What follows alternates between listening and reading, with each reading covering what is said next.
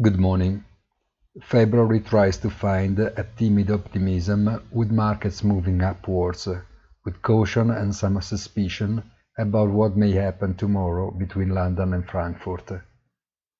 The Bund still erodes a few basis points upwards, while treasuries seem frozen in either the doubt or hope of a possible new flare-up of risk aversion or confirmation of the slowdown of economic growth that appears less shiny today than a few weeks ago. The question marks are several, and not least the complicated clash with Russia, where at the negotiating table is now expected attending Xi Jinping to sort out a truly complicated situation. Have a nice day and please visit our site easy-finance.it.